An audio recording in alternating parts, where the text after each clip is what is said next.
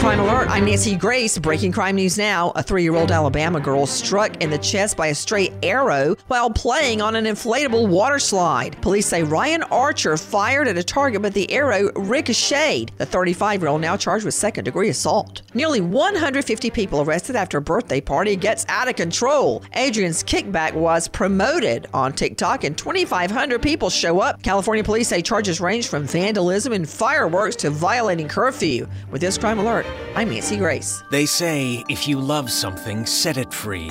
At Lifelock, we say, what a load of bull hockey! All that saving up and paying off debt, and now some identity thief wants to set it free? Crazy talk!